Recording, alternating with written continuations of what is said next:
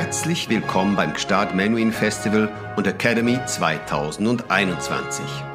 Gönnen Sie sich ein paar Minuten, um etwas mehr über einige unserer Konzerte zu erfahren. Memory Rezital Hélène Grimaud Seit nunmehr fast 20 Jahren beehrt sie das Sahnenland Sommer für Sommer mit ihren Besuchen. Hélène Grimaud bittet uns an diesem Abend zu einem musikalischen Tête-à-Tête in die Kirche Sahnen. Sie wartet auf mit einem Programm, das dem Phänomen der Erinnerung gewidmet ist und das 2018 für ihr vorletztes Album Memory bei der Deutschen Grammophon gestaltet wurde. Eine äußerst subtile Reise zwischen Reflexion und purer Emotion, in deren Verlauf sich die Klänge von Debussy und Satie mit jenen von Chopin verflechten – aus denen sie zum Teil hervorgegangen sind.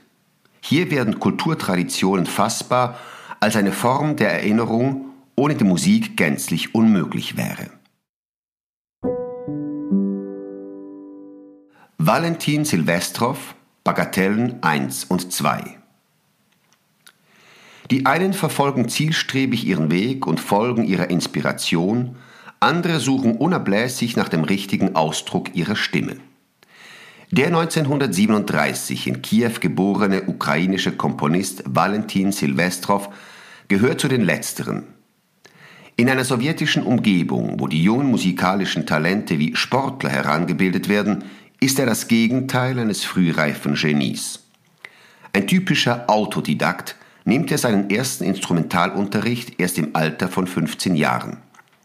Drei Jahre lang besucht er die Kiewer Abendschule für Musik und studiert parallel dazu Ingenieur- und Bauwesen. Mit 21 Jahren schreibt er sich am Kiewer Tschaikowski-Konservatorium ein. Er hat begriffen, dass sein Weg die Musik ist. Und nur die Musik. Doch dieser Weg folgt mitnichten den vom sowjetischen Realismus vorgezeichneten Bahnen.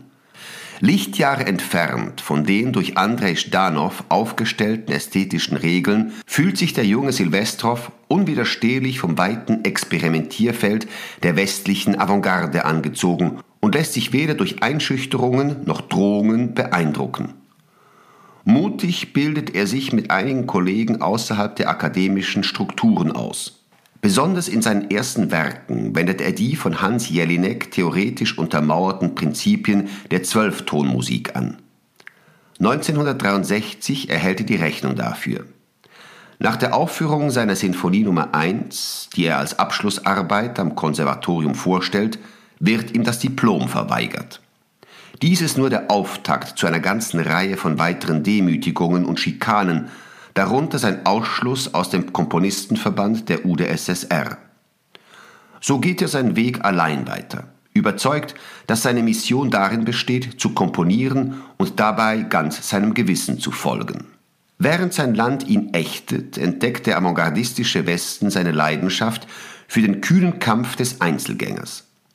1967 wird Silvestrov für seine dritte Sinfonie, Estaphonie, mit dem Kusewitsky-Preis ausgezeichnet. Das Werk sorgt ein Jahr später in Darmstadt, dem Mekka der Zwölftonmusik, für Aufsehen. Mit Strawinski, Bartok oder Stockhausen, die diesen namhaften Preis ebenfalls erhielten, gehört er somit zu den ernstzunehmenden Komponisten dieses turbulenten 20. Jahrhunderts. Silvestrov hätte diesen Weg weitergehen können, doch sein unabhängiger Charakter meldet sich. Eines der Grundprinzipien der Avantgarde umsetzend, das darin besteht, sich von allen Zwängen zu befreien, angefangen von denen der Avantgarde, nimmt er ab 1969 einen radikalen Kurswechsel vor. Aus der Distanz gesehen wagen wir den Ausdruck Neoromantik. Andere mögen es neue Einfachheit, Minimalismus oder meditative Musik nennen. Die hier dargebotenen Bagatellen für Klavier stammen aus den Jahren 2005 und 2006. Der Komponist selbst beschreibt diese Stücke mit einem Augenzwinkern als Intonationen, Rufe, Motive, die augenblicklich in seinem Geist aufblitzten. Für ihn sind sie nicht einfach nur kleine Nebensächlichkeiten, die eigentliche Definition der Bagatelle, sondern erhabene Belanglosigkeiten, in denen es nichts gibt außer Musik. Claude Debussy, Arabesque Nummer 1, La plus que lente, Clair de Lune, Reverie. Das Werk von Debussy kennzeichnet den Anfang eines neuen Zeitabschnitts in der Musikgeschichte, auch wenn der Komponist die Bezeichnung Avantgardist zurückweist.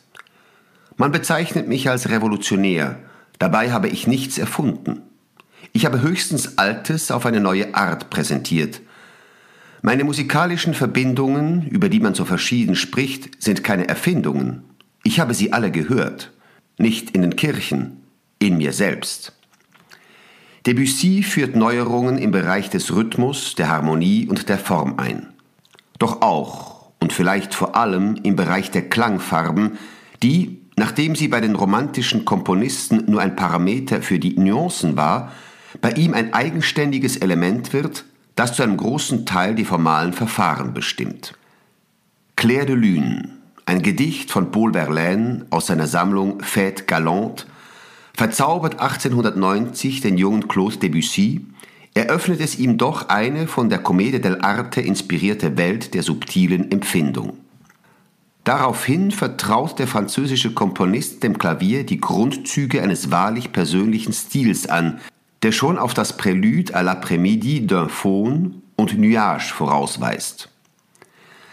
Das Werk mit dem Titel Suite Bergamesque, ein Hinweis auf Verlaine und die ursprüngliche Verbindung zwischen Bergamo und seinen Masken, besteht aus vier Sätzen. Claire de Lune nimmt nach dem Prélude und dem Menuett die dritte Stelle ein. Den Abschluss bildet der Passepied. Bisweilen wird Debussy hier eine Nähe zu Borodin und dem Nocturne seines Streicherquartetts Nummer 2 nachgesagt – zumal er Gelegenheit hat, das Werk während der Weltausstellung 1889 kennenzulernen. Wichtiger aber ist die Tatsache, dass sich Claire de Lune durch eine ganz persönliche Musiksprache auszeichnet und eine der ersten impressionistischen Eingebungen des Meisters darstellt. Dieses faktisch durchwegs pianissimo gespielte Stück voller Anmut und emotionaler Tiefe ist auch im Film zum Nachruhm gelangt, denn in Jacques Annaus Streifen Sieben Jahre in Tibet erklingt es sogar auf dem Dach der Welt, intoniert von einer Spieluhr. Craig Armstrong verwendet die Melodie in einem Werbespot mit der hinreißenden Nicole Kidman für das wohl berühmteste Parfum, Chanel Nummer 5. Eric Satie, Gnossienne Nummer 1 und 4, Six pièces froides. Mystik und Originalität. Eric Satie, der 1920 mit Jean Cocteau die berühmte Groupe de Six gründet, hat nicht erst auf Picasso und die Kubisten gewartet, um die Welt auf neue Weise zu erleben und zu erfassen. Von Anfang an sieht man in ihm nicht einen Außenseiter, so doch einen Individualisten mit skurrilem Humor. Seine drei Gymnopädie entstehen im Jahr 1888. Nach dem erfolglosen Besuch des Konservatoriums und einer ebenso unerfreulichen Episode beim Militär zieht er ins Künstlerviertel Montmartre und beginnt zu experimentieren. Der mit Stéphane Mallarmé und Paul Verlaine befreundete Komponist hinterfragt wie diese das Ausgangsmaterial seiner Kunst und vollendet 1887 drei Sarabande und vier Ogives für Klavier, bei denen er, wie auch künftig bei zahlreichen anderen Werken, auf Taktstriche verzichtet. Trotz ihres festen Rhythmus im Dreiertakt folgen auch die Gymnopädie diesem ungewöhnlichen Muster.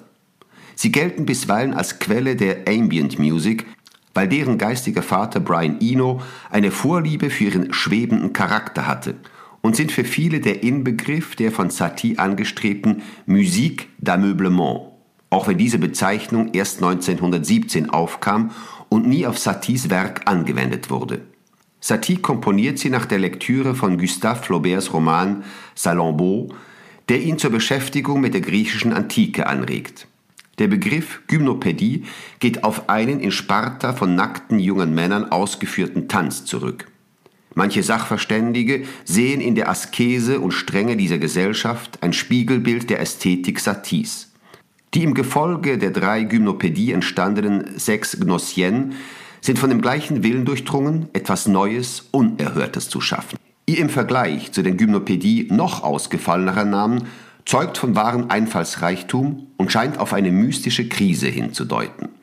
In der Tat frequentierte Satie zu dieser Zeit gnostische Sekten wie den kabbalistischen Orden vom Rosenkreuz, dem er 1891 gemeinsam mit seinem Freund Claude Debussy beitrat und der ihn zu seinem Kapellmeister ernannte. Er gründete sogar eine eigene Kirche, die Église métropolitaine d'Art de Jésus Créateur. Die Bezeichnung Gnossienne geht offenbar auf das griechische Wort Gnosis zurück, das für Erkenntnis steht und stellt damit auch eine Verbindung zum Mythos von Ariadne, Theseus und dem Minotaurus her. Zu Satis Lebzeiten wurden nur die drei ersten der insgesamt sechs Stücke publiziert. Robert Schumann, Kreislerianer.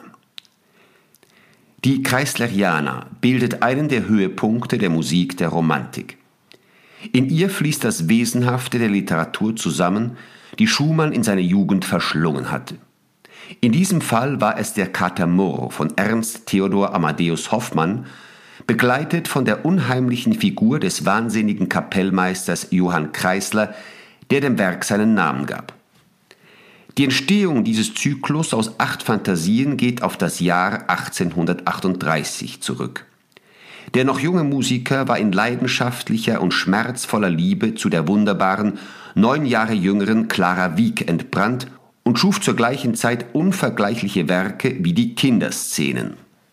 Die Kreislerianer dagegen ist von Anfang bis Ende von einem Schleier des Fremdartigen und des Leids durchzogen. Augenblicke der äußersten Empörung und depressive Episoden, in denen alles stillzustehen scheint, wechseln einander ab. Die Momente sind derart filigran miteinander verflochten, dass eine Interpretation einzelner Passagen unmöglich erscheint. Am 3. August 1838 schrieb Robert an Clara Seit meinem letzten Brief habe ich wieder ein ganzes Heft neue Dinge fertig, Kreisleriana will ich es nennen, in denen du und ein Gedanke von dir die Hauptrolle spielen und will es dir widmen. Ja, dir und niemandem anders. Da wirst du lächeln, so hold, wenn du dich wiederfindest. Meine Musik kommt mir jetzt selbst so wunderbar verschlungen vor bei aller Einfachheit, so sprachvoll aus dem Herzen. Eine eigenartige Musik, eine verrückte Musik, fast schon feierlich. Du wirst Augen machen, wenn du sie spielst. Ich möchte vor lauter Musik zerplatzen. Meine Kreislerianer spiele manchmal.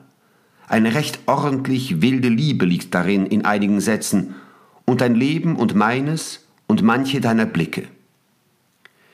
Gewidmet hatte das Werk jedoch seinem Freund Frédéric Chopin.